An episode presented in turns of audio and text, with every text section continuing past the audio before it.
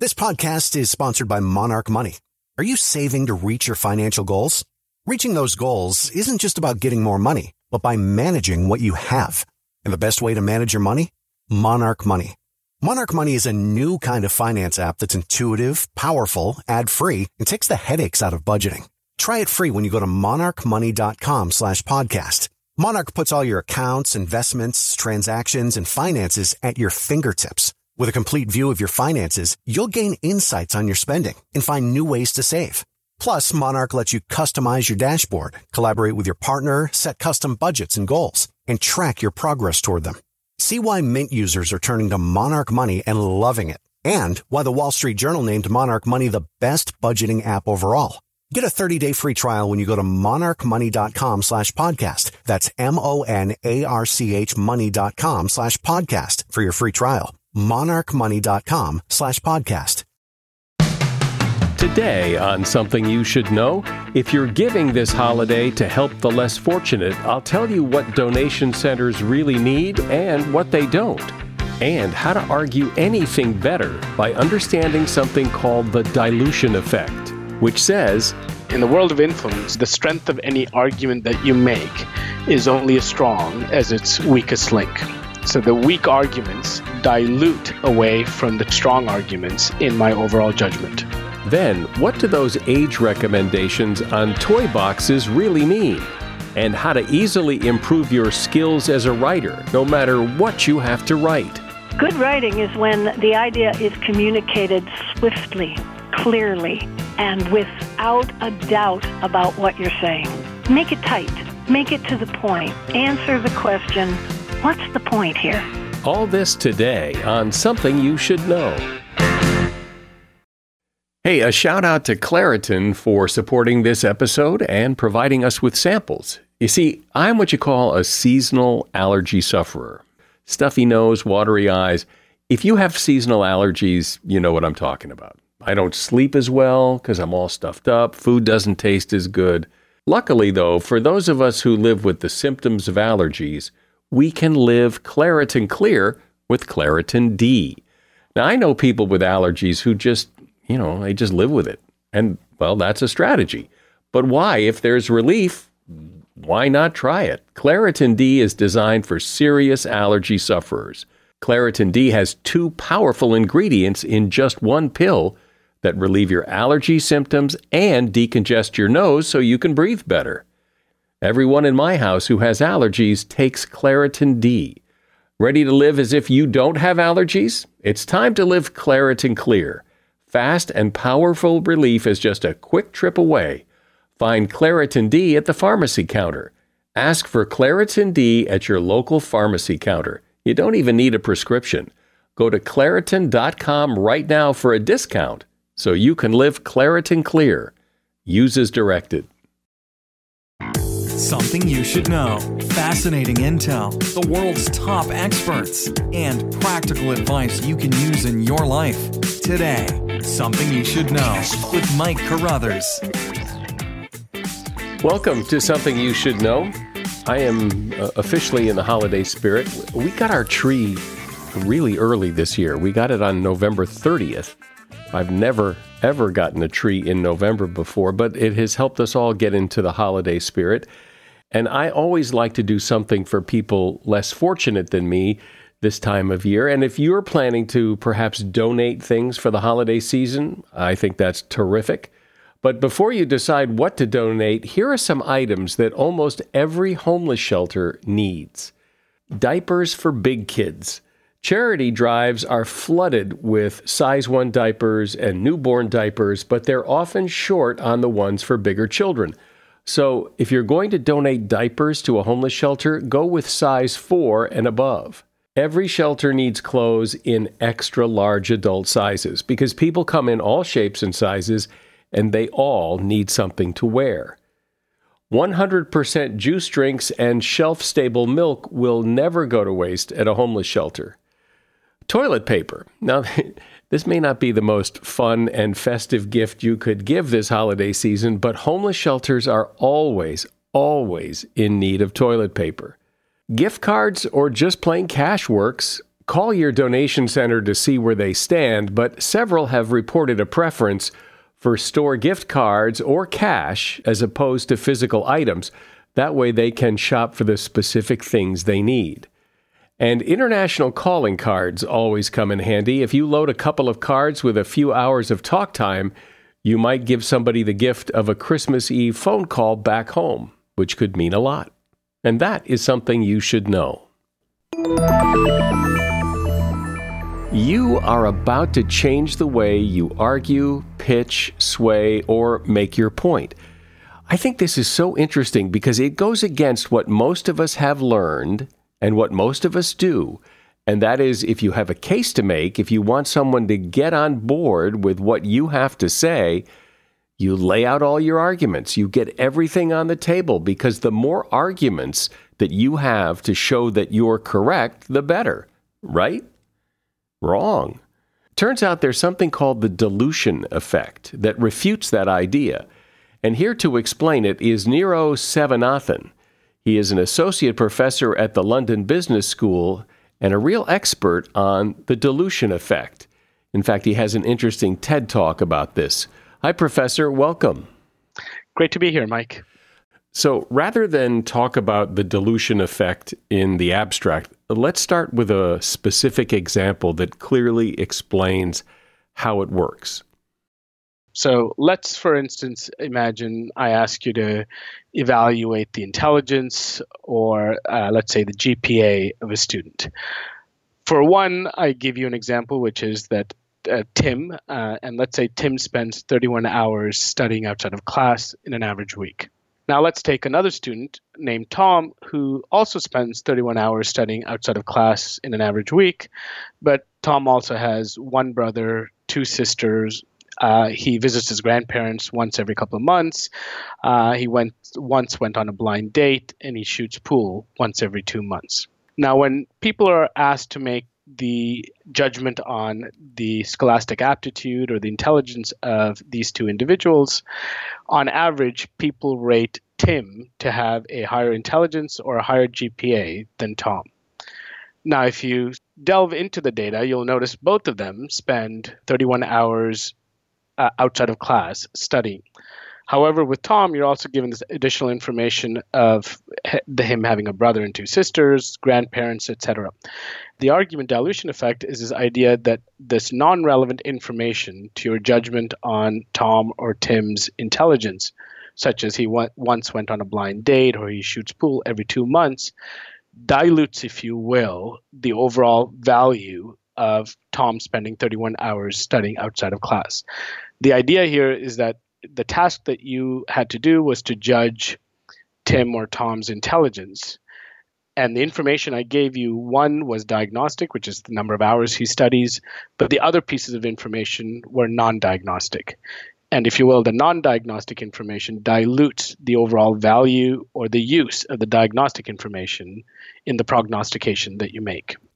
So, in other words, here are two guys, Tim and Tom, both spend 31 hours a week studying outside of school, and you're more and you're more likely to say Tim is smarter than Tom because that's all you know about him. All you know is he spends 31 hours a week studying outside of school. Tom does exactly the same thing, but now you know all these other things about him, about his brother and his sister and his grandmother and all that. And those facts dilute the fact that he spends 31 hours a week studying, and so you think he's not as smart. I could give you another example. Let's imagine I ask you to evaluate the speed of a computer. In one instance, you're told, you know, this computer has a fast processor. In another instance, you're told it has a fast processor, but was made in the USA can be brought online. You've seen commercials on TV, etc. And similar to the previous one, on average, people rate the computer that had that whereby you were just simply told it has a fast processor to have a higher processing speed than one whereby you were given information about how fast it is, but also other non-relevant information. And the idea here is that the more information you give, and specifically the non diagnostic information, it dilutes the overall value of the diagnostic information. And so the lesson here in, in translating the results of that into how we communicate is what? oftentimes, whenever we make an argument or we want to make a point, we usually list several reasons or several arguments, if you will, to try and back up that point. What the argument dilution effect highlights is that when you're listing several reasons to try and back up your argument, that weak reasons, or put another way, weak arguments in your reasoning dilute away from your strong arguments. So, for instance, who is your favorite baseball team or basketball team? Well, well, I'll go with the Dodgers.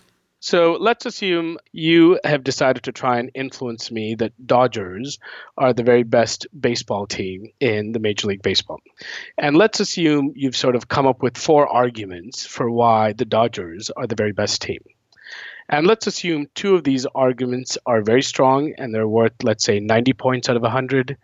And let's assume your other two arguments are still strong, but not as strong as the first two and only worth 60 points out of 100. A common thought process you and other communicators might make is to think, look, I've got four great arguments. Granted, two of them are very strong, but the other two are still strong. Let me put it all on the table as a way to convince Niro that Dodgers are the very best baseball team in the major league. The calculus that you make is that the strength of that argument is 300 points, right? 90 plus 90 plus 60 plus 60. Turns out, however, receivers of information don't engage in an additive function, they engage in an averaging function. So when you say the Dodgers are the best team because of reasons one, two, three, four, I say, great, I added up to 300, divide by four, and the strength of that argument is 75 points, not 300. Now, if you wanted to be more persuasive or more influential, you'd be far better off to say, Niro, Dodgers are the very best team because of reason one, Reason two, stop. Now I hear 90 plus 90. I add it up to 180, divide by 2. The strength of that argument is now 90 points, not 75. I guess the direct translation, if you will, is that in the, in the world of influence, sort of the strength of any argument that you make is only as strong as its weakest link. Right? So the weak arguments if you will, dilute away from the two strong arguments in my overall judgment. Which is counter to how people think, which you use the phrase, you know, get it all on the table. Here are all the reasons why you should agree with me, when in fact, what you should be doing is finding the very best of those arguments, keep the weaker ones off the table, and that makes a stronger case. Indeed right? And we've all been in instances where you'll sit through, and I commonly see this, where someone will give a PowerPoint presentation, and invariably they'll get to you know their fifth slide or their tenth slide, and it'll say, "Here are the 15 benefits to launching this product." Or here are the 20 benefits to enter this new market. And the idea and the, and the calculus, which is kind of a wrong forecasting error that they're making, is let me put it all on the table to try and influence the individual. Uh, a very clear takeaway from this work and this research is that's great that you've come up with 15 arguments. Step back, figure out which are your two or three very strong arguments, put those on the table, you know, leave the others to the sidelines. They could be offline conversations, they could even be part of your appendices, but they should never ever be the central element of your discourse. And and and the idea really that if I were to sort of uh, kind of drive home is in the, in the world of influence, quality trumps quantity. You cannot make up for a quality of an argument by simply increasing the quantity of your arguments. What if, just, uh, I don't know how you would ever test this, but what if you had those 15 reasons and they were all strong? They were all fairly equally strong. Are you still better off pruning some of them off the list because that's too many? Or if you have 15 or 150 really strong arguments, do you give them all? The problem that practically speaking is that oftentimes you think that all 15 of those are very strong arguments but in fact they're not. Uh, oftentimes the reason why you think 15 are great or 20 are great is you're not being disciplined enough to sort of step back and think you know is reason 12 13 really as strong as reasons 1 and 2 oftentimes they're not. And I guess the thing to keep in mind is what is, if you will, the difference or the change or the delta between your very strong argument and your weaker arguments. If you're top two arguments are sort of 90 and 85, my advice would be is to throw them both in there because even as you average it, it's still fairly high. The difference arises where your first one is 90 and the next one is 70. My suggestion there would be to, in that instances, you're still better off to go with your strong argument rather than listing all of them. I think one of the common traps we fall victim to is you want to sort of signal to others you've thought of all possible avenues or all possible arguments. I think even in those instances, what you could, for instance, say is look, there are multitude or a plethora of reasons for why we should do X. But as I see it, here are the two reasons why we need to do X. I think you're able to sort of highlight that you've thought through them, but stick the central discourse of your conversation to your strong arguments. We're talking about one of the really interesting strategies of making a better argument, and it has to do with something called the dilution effect. My guest is Niro Sivanathan. He is an associate professor at the London Business School. As a listener to something you should know, I can only assume that you are someone who likes to learn about new and interesting things and bring more knowledge to work for you in your everyday life. I mean, that's kind of what something you should know is all about. And so I want to invite you to listen to another podcast called TED Talks Daily. Now, you know about TED Talks, right? Many of the guests on Something You Should Know have done TED Talks. Well, you see, TED Talks Daily is a podcast that brings you a new TED Talk every weekday in less than 15 minutes. Join host Elise Hu. She goes beyond the headlines so you can hear about the big ideas shaping our future. Learn about things like sustainable fashion, embracing your entrepreneurial spirit, the future of robotics, and so much more. Like I said, if you like this podcast, something you should know, I'm pretty sure you're going to like TED Talks Daily. And you get TED Talks Daily wherever you get your podcasts. So, Niro, you're talking about making a strong argument, but isn't a strong argument subjective? I mean, what's important to you, what would convince you, what would make a strong argument for you, might not make a strong argument for somebody else. Right, exactly. And, and I think this is where I uh, mentioned earlier that there will invariably be some diversity in the audience, especially if you're speaking to a group of individuals. However, even in those instances, Mike, oftentimes strong arguments tend to be, on average, influential to the majority. This is so counterintuitive for me because I've always thought that the more arguments, the better. And even if some aren't as great as others, that more is better because I've always thought that people add them up. You know, argument one, two, three, and four, they add them up and they go, hey, there's a lot of great arguments. What you're saying is they don't add them up, they average them out. And that those weak arguments really dilute the strong ones. And what's interesting that was in your TED talk is that people that know this, people that are already aware that this is how it works, can use it to manipulate people. And you give the example of pharmaceutical ads that we often see on television. So, talk about that uh, it just so happened that I was uh, in the U.S. on, on on a conference and came across a pharmaceutical ad. These are what are commonly referred to as direct-to-consumer ads, and there are only two countries now, perhaps three, that allow pharmaceutical companies to directly market to consumers. It's the U.S. and New Zealand and this is a fairly large industry. I think there's about 5.2 billion dollars or so that was spent in 2015 just on direct-to-consumer marketing. If you've ever seen these ads, they all have the same architecture. Right? So usually you'll see a happy couple or someone prancing and dancing through their garden because they got a full night's sleep with the aid of a sleep drug. But because of FDA regulations that were passed in 1997, there was a call on a fair balance between the benefits and the risks associated with that drug. So typically, what you'll hear is that the last 30 seconds of that one minute ad, you'll hear a voiceover that says, Side effects include heart attack, stroke, headache, blah, blah, blah, blah, blah, blah, blah, and will end with something like itchy feet. Guess what itchy feet does to people's risk assessment of heart attack and stroke? It dilutes it Imagine, for instance, an alternate drug commercial that says this drug cures your sleep problems, side effects are heart attack and stroke. Stop. It sounds much more severe because all you know is that it can cause heart attack and stroke, and those are those are pretty serious side effects, and that's all you know. So my guess is that when you add itchy feet, that somehow that dilutes that and makes it sound not so ominous.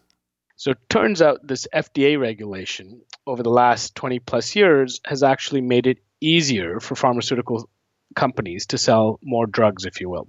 Specifically, patients rate the drug to have overall less severity in side effects when they list more side effects rather than less, all as a result of the argument dilution effect. So we have a set of studies uh, that tested whether be a print medium, audio, etc., the more drugs that you sorry, the more side effects that you list, both strong side effects as well as weak side effects, it paradoxically dilutes consumers and potential patients' overall ratings of the severity of that drug, all as a result of the dilution effect. Isn't that fascinating that the human brain does that? Because you would think if a drug could cause a heart attack and stroke, I mean, okay, that's that's pretty serious. And then you throw in itchy feet at the end, and all of a sudden it doesn't seem so bad. It still could cause heart attack and stroke. That's right. And in fact, one of the first studies that we did was we took a actual real commercial. Um, for, it was a drug called uh, Cymbalta, and for one group we showed them 78 seconds of the ad, so the full audio, and for the other uh, set of uh, participants, we showed them just a 75 second version of that audio. So if you think about it, just three seconds of it was spliced out. And the three seconds that were spliced out were the minor side effects. I think it was nausea, dry mouth, and uh, constipation. And you would think it's three seconds, so it's you know less than 10% of the commercial that's been taken out. And we showed them both of those uh, commercials. And lo and behold, what you find is that the individuals who heard the full ad rate the overall severity of the side effects of that drug to be significantly less than the group that heard the three second shortened version of that ad. Right? And you would think, you know, this is, and oftentimes, as you know, these uh, side effects are sort of peppered throughout in uh, blazingly fast speed that you know most people would either forget about all the side effects or ignore it despite the fact that uh, it was only just a few seconds that were taken out it still had an impact both in people's evaluations of the drug not just simply how severe it was but also you know uh, the likelihood that they will purchase it and how effective in fact that drug is in treating depression so, what's the lesson in all of this? It, it's, it almost seems like the lesson is uh, shut up. I mean, you know, make your point and be quiet uh, rather than just go on and on and on because you're just going to dilute your whole argument.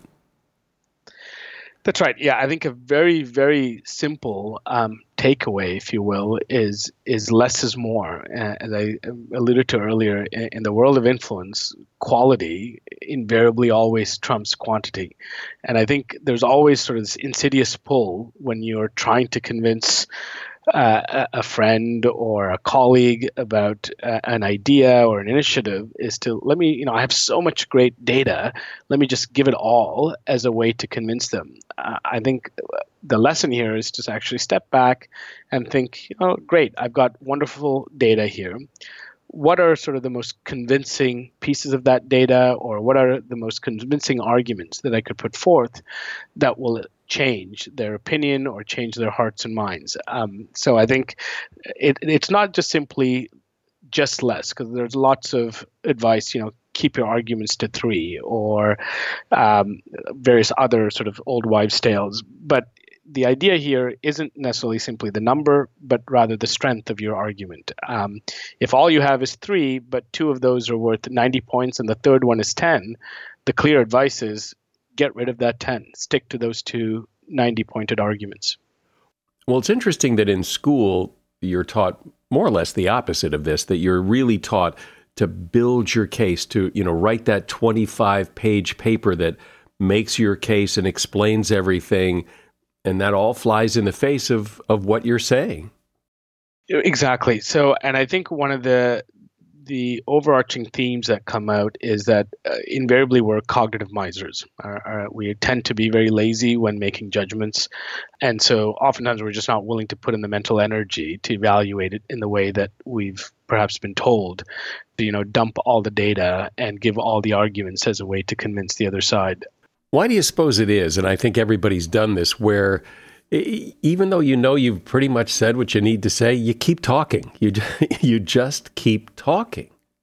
We sometimes fall victim to this is uh, people don't like silence. So you'll sort of start an argument, you'll get to some point, and then instead of sort of cutting it off, when you're met with a bit of silence, what do you do? You start trying to fill up that space with, oh, and let me tell you this and that and this other thing, etc. Uh, and, and, sadly, it's it's a forecasting error you're making because you think you're adding to the strength of your argument when in fact um, you're actually sort of um, detracting from the strength of that argument.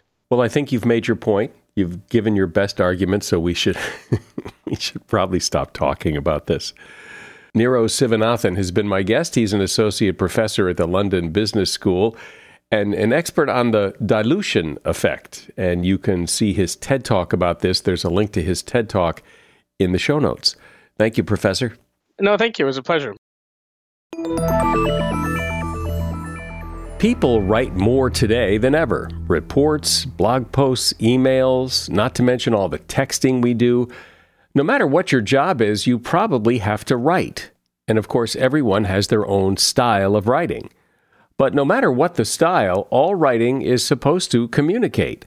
And there are some best practices and strategies that can help improve your writing and ensure that your reader reads what you think you wrote. And here to discuss how to do that is Mary Kate Mackey. She is a teacher, speaker, and writer, and author of the book Write Better Now The Reluctant Writer's Guide to Confident Communication and Self Assured Style. Hi, Mary Kate. Welcome to Something You Should Know. Thank you, Mike. So, my overall sense is that in the last know, several years, writing, like so many other things, has gotten less formal in some ways. The rules don't apply like they used to, that style isn't so important. Would you agree? Ah, okay. Well, I think a lot of times it's it's simply that the people who are called upon to write now are not the same as before the internet. You know, before the internet, if you didn't go into a career that that involved writing, like being a lawyer or something, you didn't write.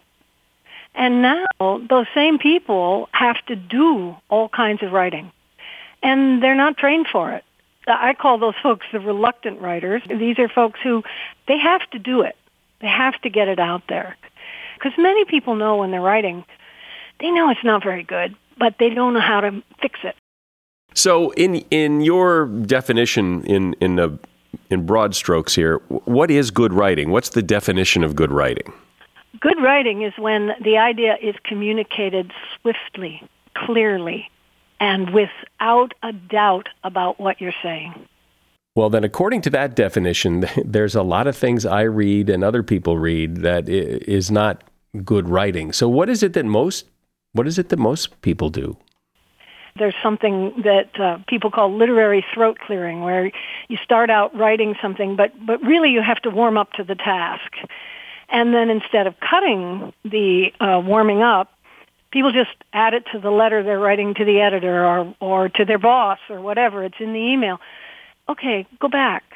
You can you can get rid of that. Make it tight. Make it to the point. Answer the question, what's the point here? And there's all kinds of good writing from very formal to incredibly informal. And I think when you're saying, oh, looks like people are writing badly, I think it's because a lot of the informality is going into forms where it shouldn't be. And so, you know, when people put a hundred uh, exclamation points in uh, some kind of a directive to uh, employees in the company, that's probably not appropriate. So when people, I've heard the advice that you know when it's time to write, what you should just do is sit down and write. And and it, I think it was James Michener who said he was not a good writer, but he was a really good rewriter, and that that that's the key to good writing is just get your ideas down and then go fix it. Absolutely. There are people, uh, uh, I learned this from Don Fry from the Poynter Institute, but he called them plungers and planners. And James Michener, was clearly a plunger. He had to write it in order to find out what he was writing and then go back and edit it. And certainly the writing and the editing are two different steps. But there's also folks who do plan. You know, they say, okay, I, I want to get this out. I want to see this. And then there's the people I call the mixers. You write a little bit, you plan a little bit, you write a little bit, you plan a little bit. But they're two different processes. And writing really is bringing something out of the etheric into the physical world. And editing is rounding it up once it's in here. So, does every type of writing have its own approach? If you're writing, you know, an email to your boss is different than if you're writing a letter to your grandmother, or, or, or do they all have something in common? Well, I think in terms of wanting clarity, they definitely have something in common. There's also a certain sense of what's the tone because you're you're never going to talk the same way to your you know your friend in the bar as you do to your grandmother. There are different tones, and so we do this automatically when we talk. So it's just a matter of being aware of it when we write. So how do you work that into writing when, you know, it's easy to do it when you talk because it's the way you say it and, and it's your voice and everything else, exactly. but but words are just words on a paper. Words, words are words on the paper, but you if you become aware, for instance, if you're on the formal side uh, of the tone scale, it could be very academic writing. And if you're called upon to do academic writing, you're not going to put uh, a uh, hundred exclamation points in it. It wouldn't be the form. So you have to look at that. You have to say, okay, what makes this good? And uh, formal writing is more impersonal. It's more serious. It's more elaborate. It's very controlled. And then you go all the way over on that tone scale to very informal. And informal is conversational, it's very personal, sometimes it's funny, it's very simple, simple sentences, sometimes it's very unconventional. But that scale runs all along there. And by looking at the kind of writing you're called upon to do, you can decide where on the scale you're going to put your communication. In general, when you look at people's writing, uh, are there some common mistakes you see people make that if they just did, you know, these five things, sh- shorten the sentences or whatever, whatever they are, that that instantly would improve what they're what they're doing? Absolutely, absolutely. The, well, the first thing is, uh, I think most people can bang sentences together. I mean, you can just do it. Uh, my students in the journalism school, by the time I got them, they'd been through reporting, and they they could bang sentences together. But it's the thought behind it that's sometimes muddy and not really clear. So one of the first things you can do with any piece of writing you're doing is, what's the point? Can you name the point? And the second thing you can do is you can jack up your verbs. You can go back to a piece of writing and look at all the verbs because sometimes they're simply better verbs. People say, you know, write like you talk. Well, we talk with the to be verb.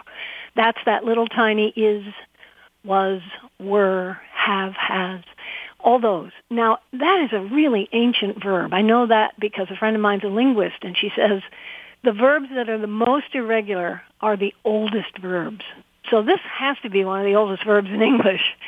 And the fact is, a lot of times you can go back, find that verb, take it out, and put in a better verb, a stronger verb, a more descriptive verb, and your writing is instantly improved.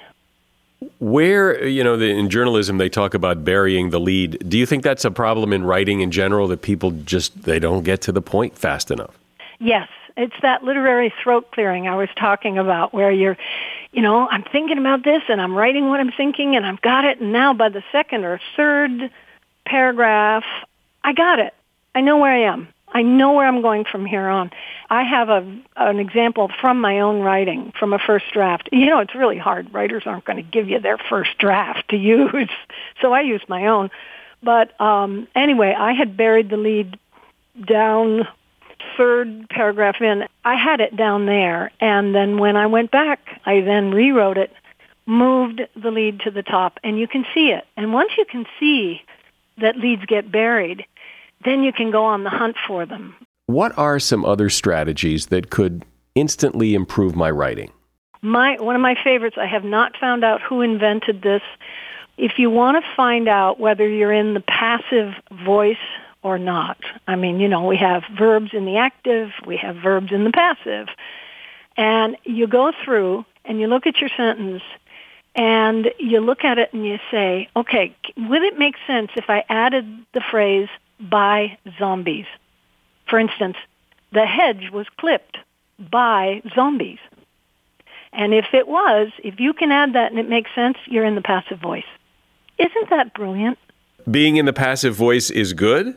No, being in the passive voice is usually not good. You want to be in the active voice. You want to have things that move, verbs that go places and push the thinking along.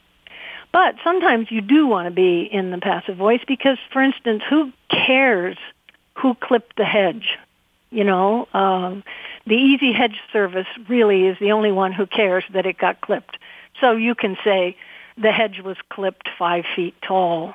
You're, you know, who cares? So sometimes the passive is very useful.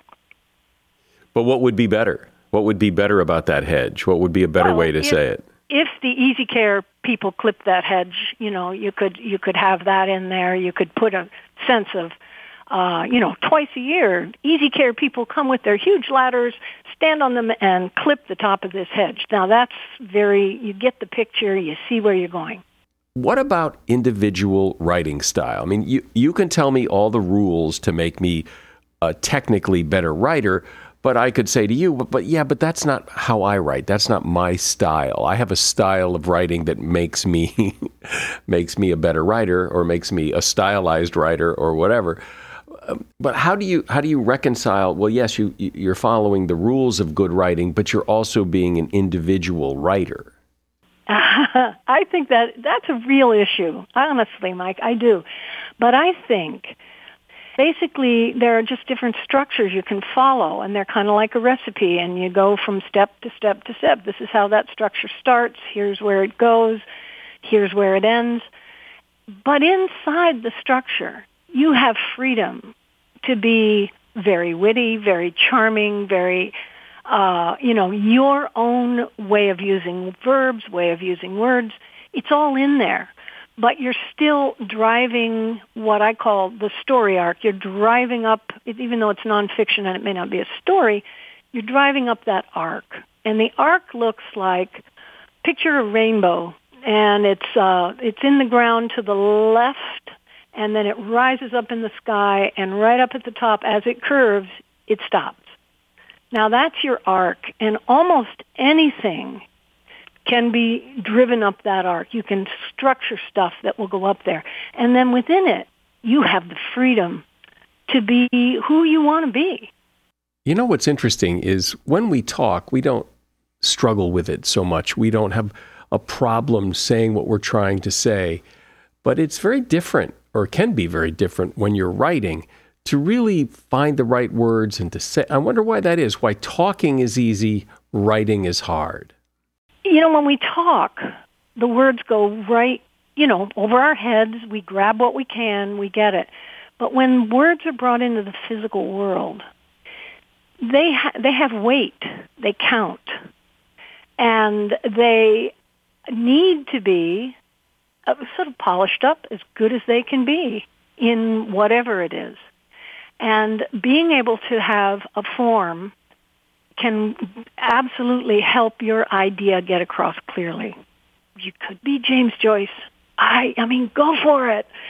But when the kind of communication I'm talking about with reluctant writers really is a matter of we need something to convey the good idea. And that's usually a structure. Well, it's good advice. And I know for myself, I'm no expert, but I write a lot. I mean, I write all the intros and outros to this podcast. I write a lot of emails. I, I, I write a lot. And I know that when I write, if I stop and think, okay, what am I trying to say? What's the point here? Which is a lot of what you're talking about, about being succinct and, and getting to the point right away. that it always helps. And so I appreciate your spending some time with us. Mary Kate Mackey has been my guest. She is a teacher, speaker, and writer, and author of a book called Write Better Now The Reluctant Writer's Guide to Confident Communication and Self Assured Style. And there is a link to that book in the show notes for this episode of the podcast. Thank you, Mary Kate. Well, thank you, Mike. As you shop for kids' gifts this holiday season, you'll notice that on every toy box is an age recommendation 5 plus or 8 and older. You've seen them. So, what do they actually mean? According to the president of ToyTips.com, there are no real standards. The manufacturer, through its own research and testing, determines what is age appropriate for each toy. However, in the case of younger children, the age recommendation often refers to safety, especially when the toy has small parts that a young child could swallow.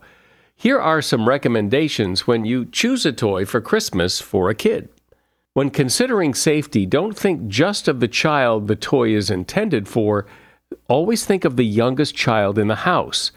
If an older child leaves a toy out that has small parts, it could be a hazard for that younger child. Just as important as age is a child's interest and skill level. If a child has no interest or ability to use the toy, it's a total waste of time. And every parent thinks their child is smarter than most and can handle more sophisticated toys. But the age recommendations really are excellent guidelines and really should be followed. And that is something you should know. You can easily subscribe to this podcast on Apple Podcasts.